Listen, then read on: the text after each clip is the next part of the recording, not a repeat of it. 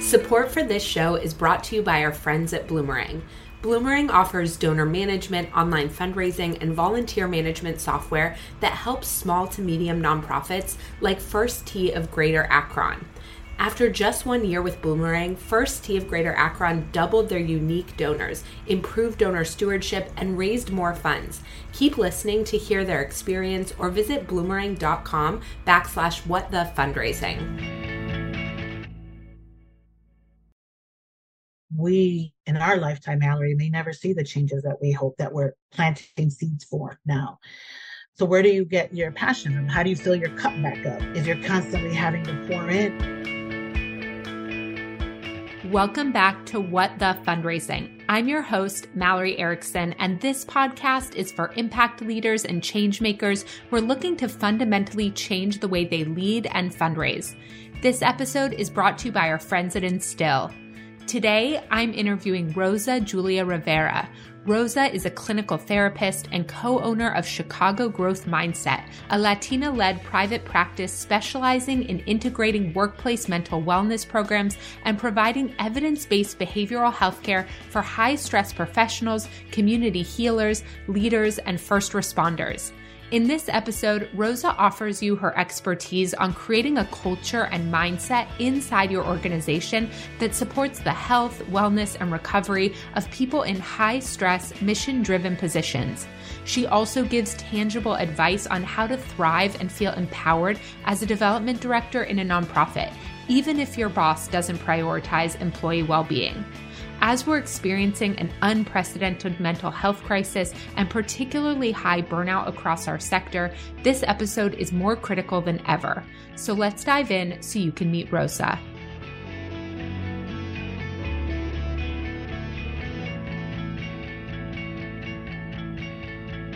Welcome, everyone. I am so excited to be here today with Rosa Julia Rivera. Rosa, welcome to What the Fundraising. Thank you, Mallory, for having me today. So let's just dive in and have you tell everyone a little bit about you and your history and experience and what brings you to our conversation today. I am the co-owner and architect of Chicago Growth Mindset. We are a Latina-led private practice that specializes in organizational wellness and high-stress professionals. I had been a therapist for over 30 years and also worked in the nonprofit sector for about 10 of those years um, in leadership and development, which is what brings me here today with you. Yeah, I think your experience in all of the different sections and iterations of your professional experience, I think all of them speak to what fill you with so much wisdom that's valuable to fundraising professionals. But I would love to just start and hear a little bit about your experience inside a development office, what led you there, and how did your experience as a trained clinical therapist show up in the way that you thought about or ran that development department?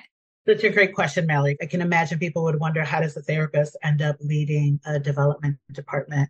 I started in a nonprofit social service organization, has been in Chicago for over 100 years. And I started by creating their mental health department. So I was the director of mental health when I got hired. And that made sense. I'd been a clinician for 20 some odd years. I'd run various clinical teams. Super excited to bring mental health to this organization. And it was the first time that I was in social service community nonprofit. Before that, I had done nonprofit, but like a corporate nonprofit, hospitals, those types of things. It's a different animal than doing community nonprofit social service work. So the whole experience was really new to me. And I realize now that this happens a lot in nonprofit. By my second year, I had become the director of mental health and youth programs. By the third year, I was the director of all programs. By the fourth year, I was the COO of the organization. So I went from being a therapist to being the chief operating officer and kind of myself, this whirlwind of like, what's happening? And I was so used to asking people how they feel and really wanting to connect with people. And this was, I remember they called me because the air conditioner broke. And I was like, you must feel really upset. And they're like, well, we're calling you because you're the chief operating officer. And I was like, I don't know anything about air conditioners. Like, I want to talk. so in the nonprofit sector, when you are the director of all programs, what they don't tell you is if your uh, manager of youth programs quits, you are now the manager of youth programs. So that position gets filled. As the director of all programs, I interacted with development department all the time. And that was the first time I met a grant writer. And mind you, this was an agency that never had mental health. So we were really leaning on the development department to help create this vision of what mental health would look like in this nonprofit. Within a month, the grant writer was my best friend. I was bringing muffins, coffee, like, what do you need? I got you. I need you to write this grant to help me create a mental health department. So got familiar with the development department that way initially as a director of mental health and then taking on all the programs. I uh, interacted with development department almost every day. Grants were due, reports were due, site visits, funders at events that I would speak at. Well, when you become the chief operating officer and your director of development quits, you become the director of development. I found myself with amazing grant writers, an amazing event planner, our marketing and social media person, this amazing team of individuals who were really mission driven and really there to do some incredible work and feeling really lost in how to do this. The boss at the time had a famous saying of like, just Google it. it was always her way like, just figure it out. And at that time, really understanding when you are the director of development, feeling that you are the heartbeat of the organization, feeling that pressure. I started to feel that pressure and that's how it was kind of, you're now the director of development. You have to raise $14 million, go. And this amazing team really supported me. But what I realized quickly, I had 30 years of running a clinical team. And the way that clinicians work is very much about their why. It's why they do the work. They're not there for the big paychecks. They're there for why it matters to them. And I realized really quickly in this development team that there wasn't much difference. The direct service was different. Therapists saw you and did their work in a clinical way, but all this amazing development team was very much there for the why. But also as a clinician, understanding how quickly clinicians, for example, burn out. One of the reasons that Chicago Growth Mindset focuses on high stress individuals is we saw therapists burning out. We saw therapists getting sick. And we said, if the healers are getting sick, then what are we going to do? And I really saw, especially during COVID, the same thing happened to, to the development department. Like mm-hmm. for them, it was saving lives just in a different way. It was for clinicians, it's doing a suicide assessment. For a grant writer, it's getting this grant that's going to fund three clinicians who can then work for a year in a grammar school to do whatever beautiful project that we created. And really seeing that they had that same mentality of not just needing to, they all had their craft. I was lucky in that all of them knew grant writers knew how to write grant, event planners knew how to develop events. But what was missing was the same kind of things that we're missing with running clinicians is having that mindset of how to do this work. How do I frame this in a way that's sustainable for the long haul? Thank you for sharing your journey and drawing those parallels for us. I want to talk about that piece in particular. Like, how do you set up a mindset and maybe a culture inside an organization that can support the wellness of individuals that are in these high stress mission driven positions, which I think also lend itself to a higher level of sensitivity and i use that word really positively but you know deeply feeling people who love to be in connection to one another that also then perhaps make them more susceptible to some of the inputs around them.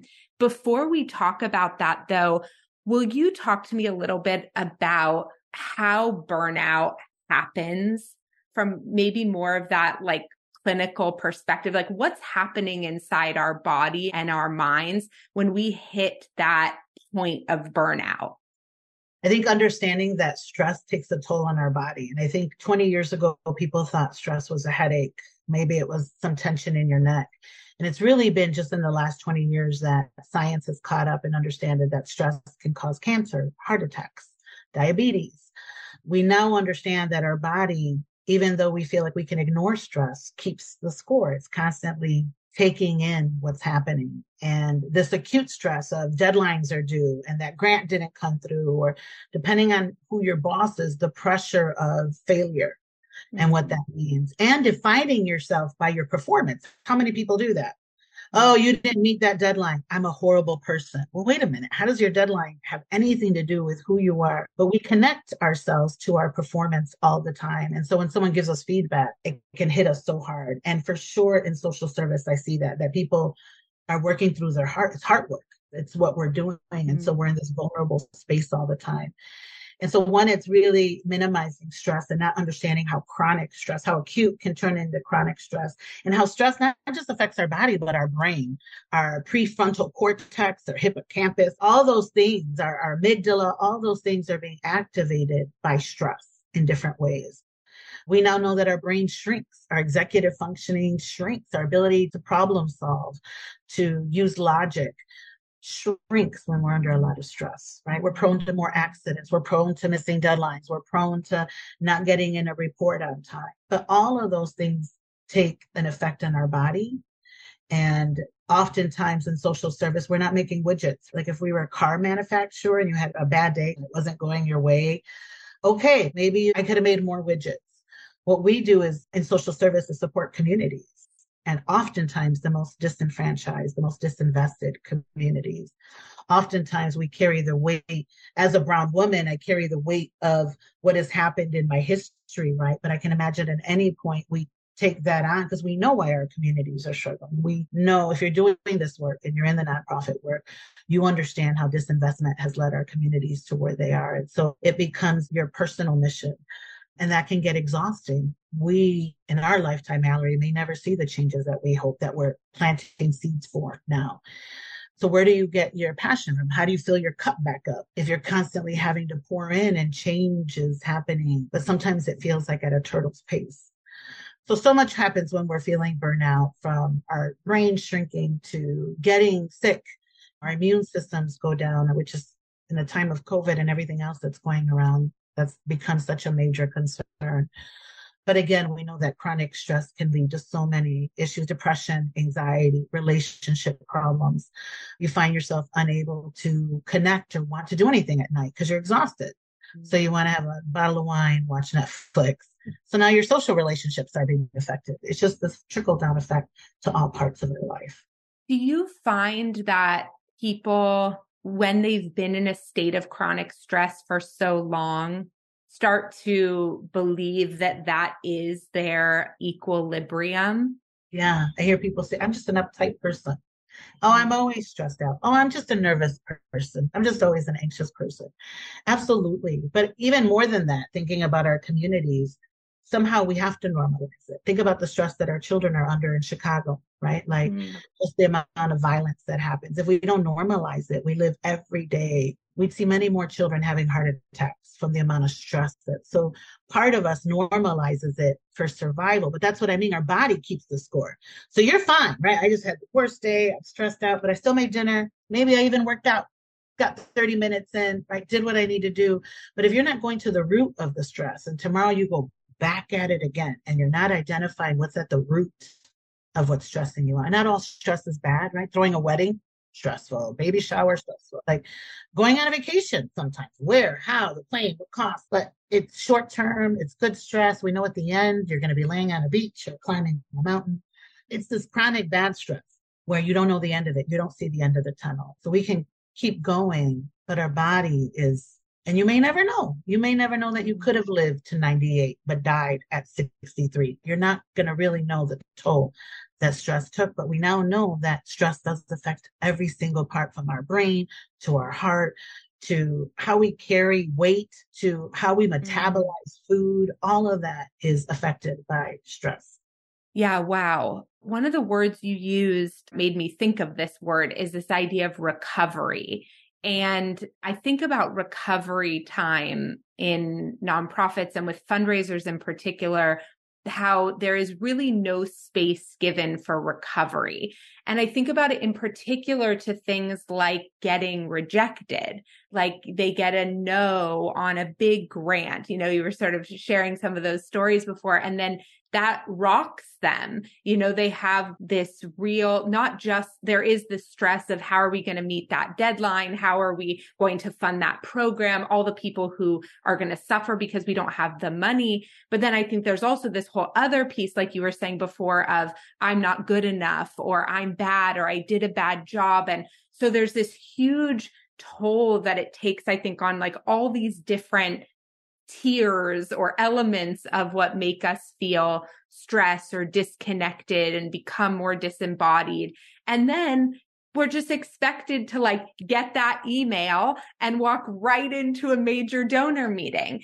And when I've talked about recovery time around some of those things, you know, there's the we don't have the time sort of mentality. And putting aside that narrative for a second, can you talk to me about what are different forms of recovery that can bring us back into more of a grounded state, reduce our stress? Like, what are some different wellness strategies that your organization supports organizations to start to implement that help with some of that, like recovery? Yeah.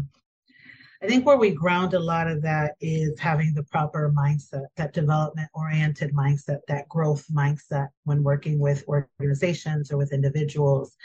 And just so that we're all on the same page, growth mindset is a term that Dr. Carol Dweck, it's been a few years now, she wrote a great book called Mindset. I'd recommend it such an easy read and such an easy way to understand what is a growth mindset versus a fixed mindset and simply a growth mindset when we fail seeing it as an opportunity right? Oh i just learned a new way not to do it. Oh okay like i, I understood that and i'm going to do it better. And we know scientifically that every time we fail you come one step closer to success. That's just science. That's not like anything hokey that i'm saying. We just know if we keep practicing that things get better and then a fixed mindset is constantly, again, defining yourself by your performance, being afraid to fail, not taking a risk for failure, not taking a risk in anything because of fear of failure that you might have. And so, really talking about having one understanding that it's not either or. Like, even as a therapist, every day I'm catching myself and I can see it more, right? Because I talk about it all the mm-hmm. time. And so I can see those fixed mindset statements. Oh, I'm so stupid for forgetting my phone right? Like already putting myself down. Uh, like how many times do we do that? Like, oh, I'm so dumb. I turned the wrong way. Like sometimes our natural instinct is to put ourselves down and to have this fixed mindset, if you will, right? Not many of us get feedback and like, oh, that felt great. Now I know a new way. And thank you for telling me that I did that wrong. So it's human nature almost that we're trying to work against, or at least the way that society has set it up, right? The way that society is built. There is a lot more fixed mindset out there than there is a growth mindset. So talking about what that looks like is the first thing that we do. I think that was the first thing I did with this development department. Once I saw their mission, that they were mission driven. And it's funny that you say that there's no recovery time. In nonprofit, you tend to see that. Teachers look forward to that summertime. Therapists also look forward to summertime. It's their school based. Youth workers look forward to when school goes back because then they're not doing all day long. But what I saw in the development department is that there was never and if there was, we put an event. Oh, let's put the golf outing in there. Oh, now it's gala season. Oh, now hi, don't rest your laurels. You're only halfway through. And oh, we have a new idea. We want to launch a whole new department. and I was the director of, of, programs, so I was famous for like, ooh, I have an idea. I want to do this. you see all these grant writers like, great, Rosa you're right. It's going to save a lot of people. But all the other deadlines are still there, and all the other things that, oh, let's throw a summer soiree. That would be fun. Like all these brilliant ideas that you don't understand the logic and the logistics that kind of go mm-hmm. behind. There was never recovery time for the development department. There wasn't even time to process when failures happen because the pressure was now you have to write. What was I told when I first ran development department? 80 20, 100 grants. 80 of them will be rejected, 20 will be accepted I had to raise $14 million. Some of those grants were $3,000, which is nothing. And those were the ones that had six reports and wanted 12 copies of something. And it didn't make sense. I need 500 grant writers, like for your math. like two people here are not going to be able to like cut it, right? And mm. with that kind of math mentality. So there was never a recovery time, even time to celebrate celebrations when you did get that big mm. gold grant when the gala made more money than it ever had in history. It was okay, that's good. Is the golf outing in six weeks? All right, let's get those. So celebrating. You said, what are some strategies, right? So the growth mindset, having that proper mindset, learning, teaching yourself so that you can catch yourself, not feeling bad, not judging yourself. Oh my God, I'm such a fixed mindset. Just mm-hmm. learning to catch it and coming out of that. Celebration, making time to celebrate. Like, oh, what does that mean? Because we talked about it when you were writing it. The proposal, hey, this means two therapist job and you can mm. help 80 children. Then we got it and development department didn't get to talk about it anymore. Now it was, hey team of clinicians who just got this grant. We get to do this wonderful thing and development was seeing it. I think that was the thing that the development department was really missing, especially during COVID. I hired mm-hmm. a whole new team during COVID. They never got to see the children. As a COO, I would end my day in a classroom because I needed to see the why. I needed to physically, it was a horrible day dealing with air conditioners and budgets and firing, hiring, nothing to do with mental health. And when I sat in that classroom and I could see the why, I was like, okay, I'll be back tomorrow.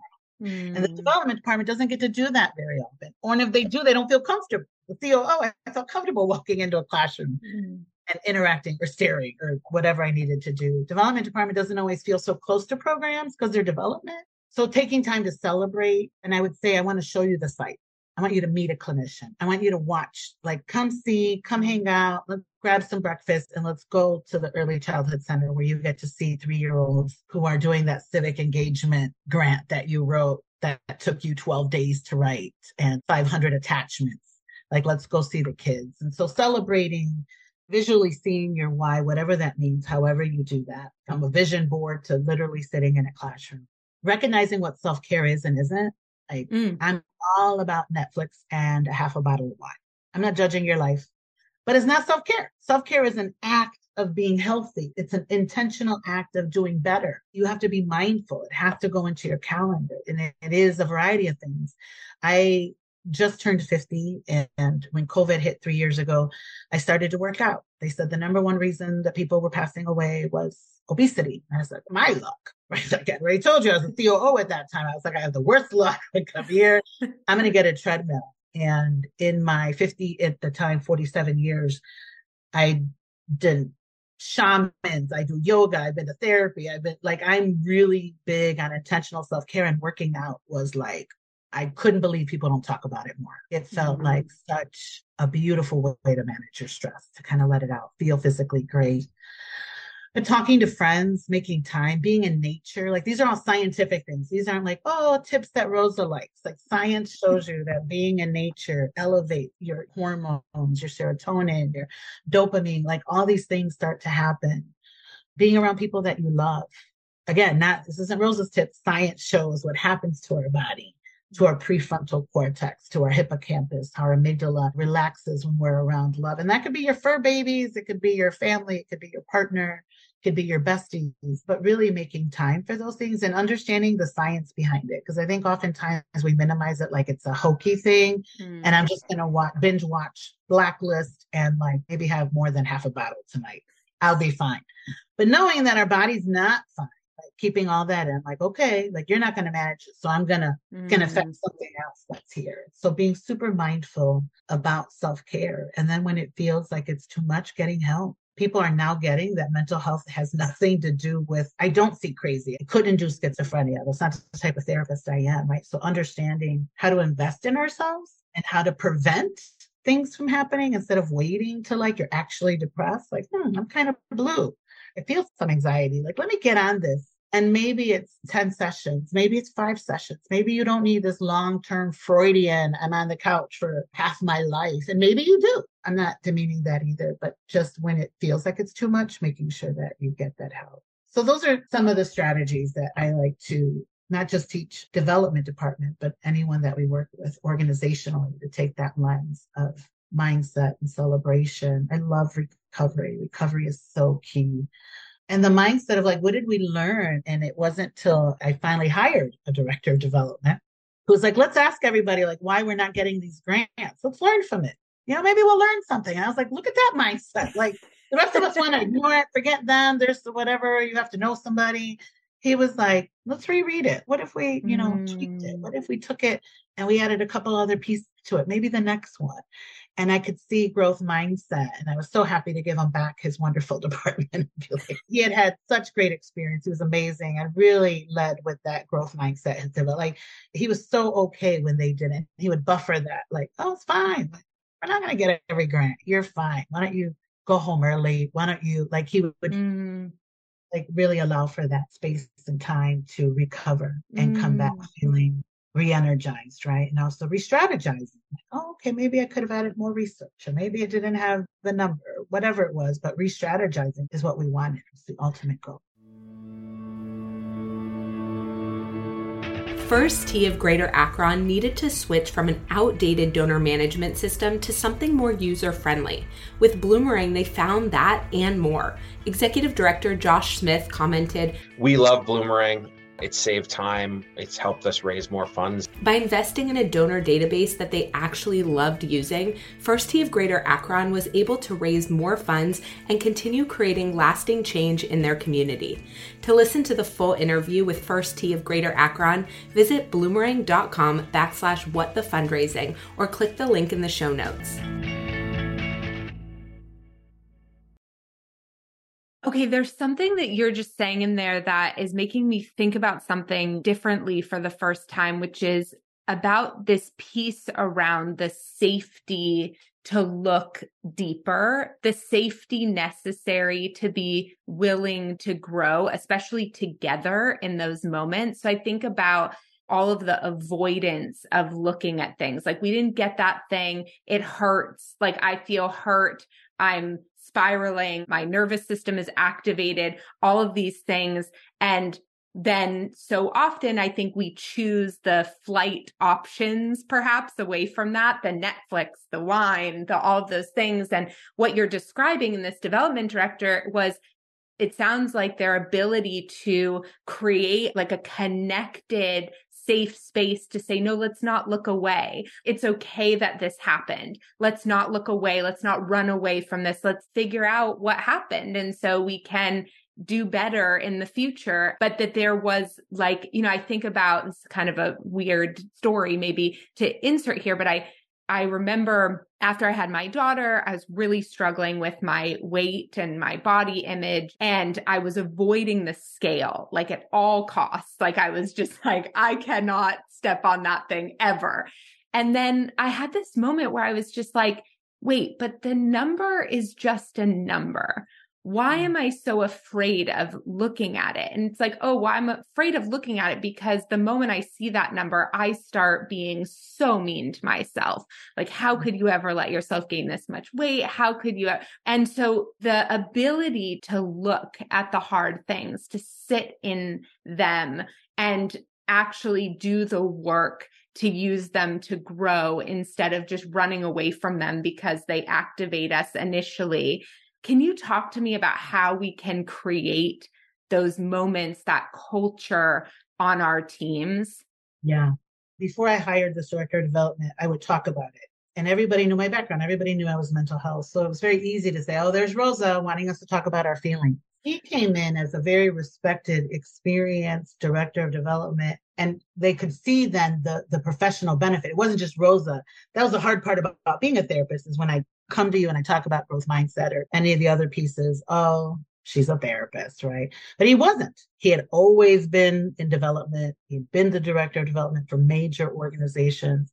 And his was like, but we get to learn. And here's how I grew is by delving deep, right? And so he was able to show them I was we were both saying the same things, but how to really realize your professional benefit. We often get motivated with that.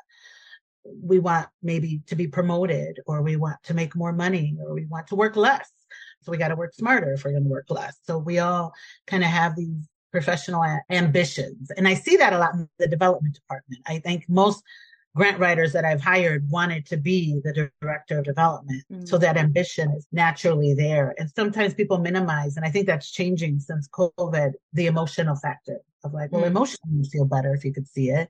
And you would learn from your mistakes and you are learning to not be critical. And we tend to think like, yeah, that would be nice, but it'd be nice if I got this promotion. And so being able to see the professional benefit of learning how to shift our mindset learning how to care for our emotional well-being mm-hmm. and how that's directly invested into our jobs, our relationships, our health, our physical health. Like that's the other thing science just caught up on. It's no longer mental health and physical, it's health. Mm-hmm. It's got different components and they're completely doctors. So many doctors will tell you about patients who come in and I have a headache and I, there's nothing wrong with you. I can't, I've taken the test. And then what's the next question they ask? How much stress do you have? What kind of job do you have? Like we now get it that our bodies and our mental health are completely connected. And so I think really owning that fact will help keep us motivated and knowing that if we can tend to our emotional well-being if we can tend to our injured self mm-hmm. if we can talk to that part of us that is always struggling with that imposter syndrome of whatever it is your weight or your mm-hmm. job if we can nurture that piece everything in our life gets better and that's an incredible investment no like if you work out every day the only thing well your mental health will get better too but you would physically see it when you take care of your mental health you think clear you're better as a wife, as a husband, as a mother, as a daughter, as a best friend. Like there's just so much as to yourself. You're not in the mirror saying, How did you let yourself get that? Like, hey girl, let's go work out today. Look at you looking thick, right? Like, mm. like I see I got more booty and enjoying it and like, right. But like, and then pushing yourself to do what you would have done instead of saying, Look at you. How could you do that? And that's so mm. horrible still having to force yourself to go to the gym when you're working at a negative, as opposed to like, oh, I feel good about myself. I'm going to go to the gym mm-hmm. and now mm-hmm. maybe your workout's even better, you know? Mm-hmm. So I mm. think it's tying into the fact that it's an investment in our whole life. When I started reading your work and learning about what you do, I think I was so excited about bringing your voice nonprofit fundraisers in particular. I mean, you hold this historical lens into the space and into the departments. And to me, what you're talking about right now is the whole deal. You know, like we are obsessed in this sector with the strategy and the templates and the tactics and the event and the thing and just give me the one right way to do this thing. And to me, at the end of the day, our ability to do any of those things, to send the template, to walk into the meeting, to think clearly about whether or not we should even have a golf event or it's a good use of our time and money. Like those things, those actions, the doing of fundraising is not possible if we do not have wellness practices, if we do not have mental health to be able to we keep banging our head against the wall looking for clarity around a decision and we continue in that state of overdrive and overwhelm and chronic stress and we wonder why we can't just think our way out of it. And to me, the answer lies in everything that you're saying that the clarity that we're looking for, the ability that we're looking for, the energy that we're looking for resides in how we take care of ourselves and support our whole humanness and our whole health to be able to show up to our jobs every day. A question I get a lot is, okay, I agree with everything you and Rosa are saying, and that's what I want for myself and, and my job and my organization. But I have a boss who really doesn't understand the need for all of these things or doesn't value the mental health of their team. Do you have any suggestions for somebody inside an organization that doesn't have sort of organizational support around wellness and how they support their own mental health? I think advocating for yourself, I think that's going to be the first thing is finding your voice. Most nonprofits have heard this from all their employees. And I think oftentimes the development department is just not people don't physically see them all the time because they are working from home or writing grants. And so you don't see someone banging their head up against the wall like you might mm-hmm. see if you're working in an after school program or something like that. So one, advocating for yourself because the bottom line is that every single organization needs development. It is the most sought after. It is the got the largest turnover because there's this constant and every time I've gotten a chance to talk to anyone in development is that they are looking to be fed as a human being. They do want to celebrate. I want you to see my humanity. So recognizing your worth first and foremost. Like I am telling you all, and maybe I'm in Chicago, so maybe it's specific to Chicago, but like development, they're so sought after. They're so like revered when you find some. Everybody knows who the good development directors are in the city, right? And their different work, who often do consulting because they can't take the nonprofit work. So knowing your worth, knowing what you bring to the table, not being afraid to advocate for yourself, setting boundaries. I think we started to see that post COVID with our development department, and it was really new for the org. like, no, you can't email me at night.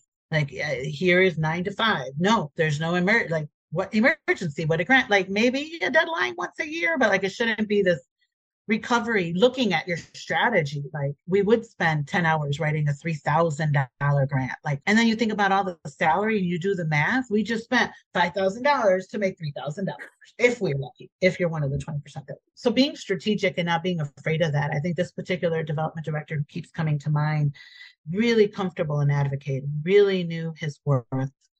And I think that's hard. I think part of it was he was a white male so there's a different sense of entitlement that I wish everybody had. I think there's a big difference for me when I see people in development department who are people of color serving people of color than people who are white serving people of color. There is that more of like pressure that you'll be put on yourself. And as a brown woman, I'm guilty of that. Like I do need to work 60 hours a week because my community is emotionally on fire. So not being afraid to set those boundaries, realizing what your boundaries are. What do you need? Like some of us work at night and that might be okay.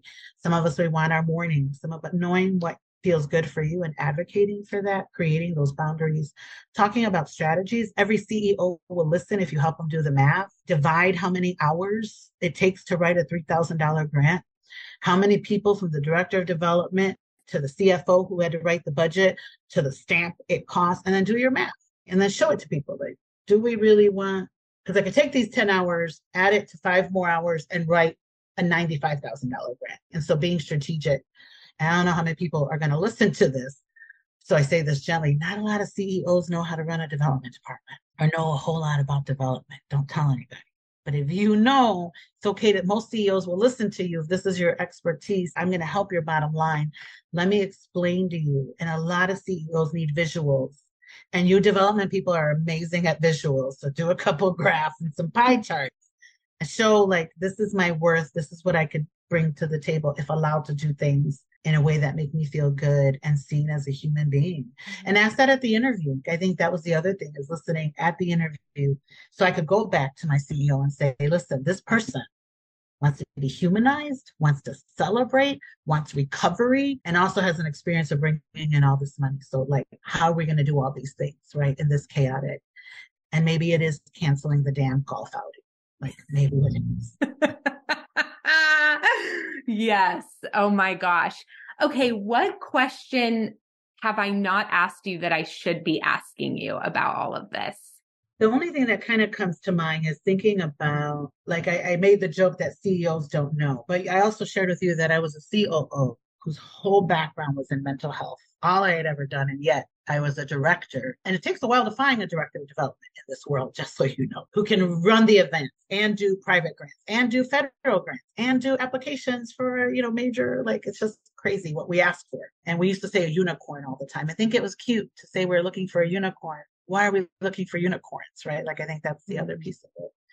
And then like when I did meet my development department, they had different backgrounds that come in. Like not many people go to school saying, I'm going to be a grant writer, I'm going to fundraise. There's so many varied backgrounds. Mm-hmm. Oh, I used to work in groceries. I used to work in law. A lot of people come in from law and I want to do something that's more mission driven.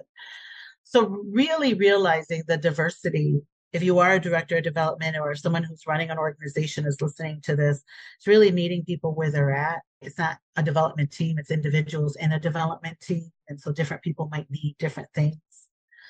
And I think it's perfectly okay and an investment as well as helping the bottom line when you can individualize your approaches in leadership. So, mm-hmm. as a director of development, individualizing your leadership approaches to the individuals who are on your team. There wasn't one size fits all. Clinicians to, to be people who went to school to become clinicians and got a man, and it wasn't like that when I ran the development department. Everybody had a mm-hmm. different start. And what brought them together was that mission. And so, how do I take all of these different personalities, right? And how do I create individualized approaches? And part of that is respecting that you know what you need I don't have mm-hmm. to figure it out for you, Valerie. You know what feels good for you. I like working nights. I like working days. I want to do four days a week. I'm more impactful that way. And I can spend three days really recovering but man, are you going to get some good four days, better than five days mm-hmm. because I'm right. So having that discussion with different people and not being afraid to have that kind of flexibility and trusting because development department is so unique because they really are driven there for the mission. There's no big checks mm-hmm. in that profit. Even for the director of development, there's not like no one's making millions. No one's showing up in a Lamborghini. Like that's just not what's happening. So recognizing that why, speaking to it and realizing everybody has an individualized way to maximize their outcomes, whatever that is. Mm-hmm. So helping people thrive as their best self, not my best self, not as the organization's best self, but as your best self. That is such good advice. Okay, we're coming up on time. So tell everyone where they can find you, how they can work with you. Thank you so much for this incredible conversation. Thank you, Mallory. I had a fantastic time. Thank you for letting me talk about development. That's not something I get to talk about all the time. uh, we are Chicago Growth Mindset at chicagogrowthmindset.com. We offer a variety of services. You can definitely find me on LinkedIn, Rosa Julia Rivera. I'd love to connect with all sorts of professionals. Thank you so much for having me here today, Mallory. I really appreciate it. Amazing. Thank you for joining me. Have a great day. Take care.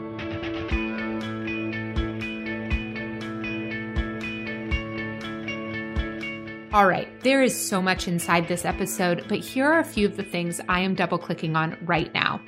Number one, even acute stress like deadlines or the pressure of failure takes a toll on your health and well being.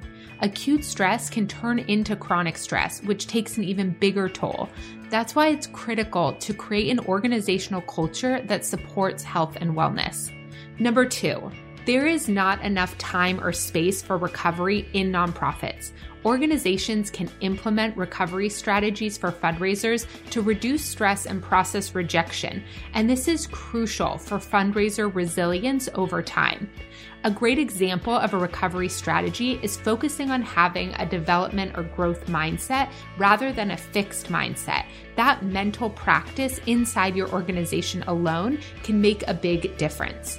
Number three, when self help isn't enough to quell your stress or recover from burnout or rejection, it might be time to seek professional help.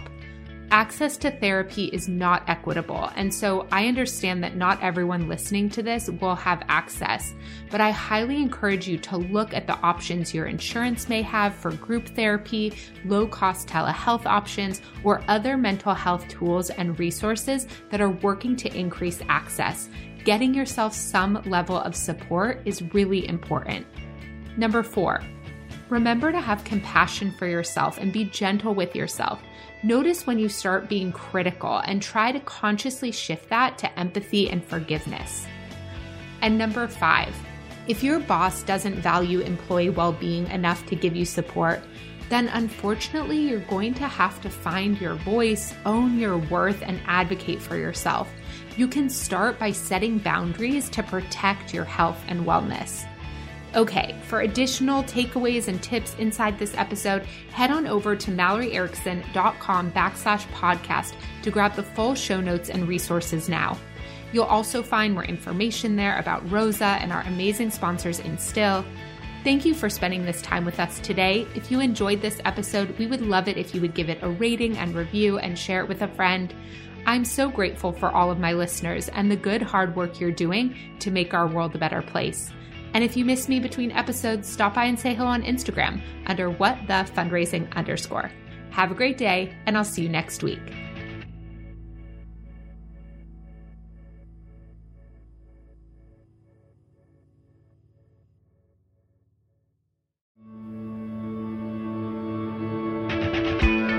Hey, you, I hope you're loving all the free value you're getting right now from our guest.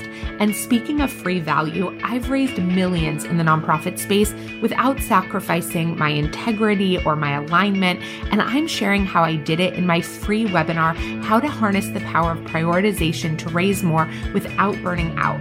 Go to malloryerickson.com backslash workshop to register for the free training right now. I cannot wait to see you there.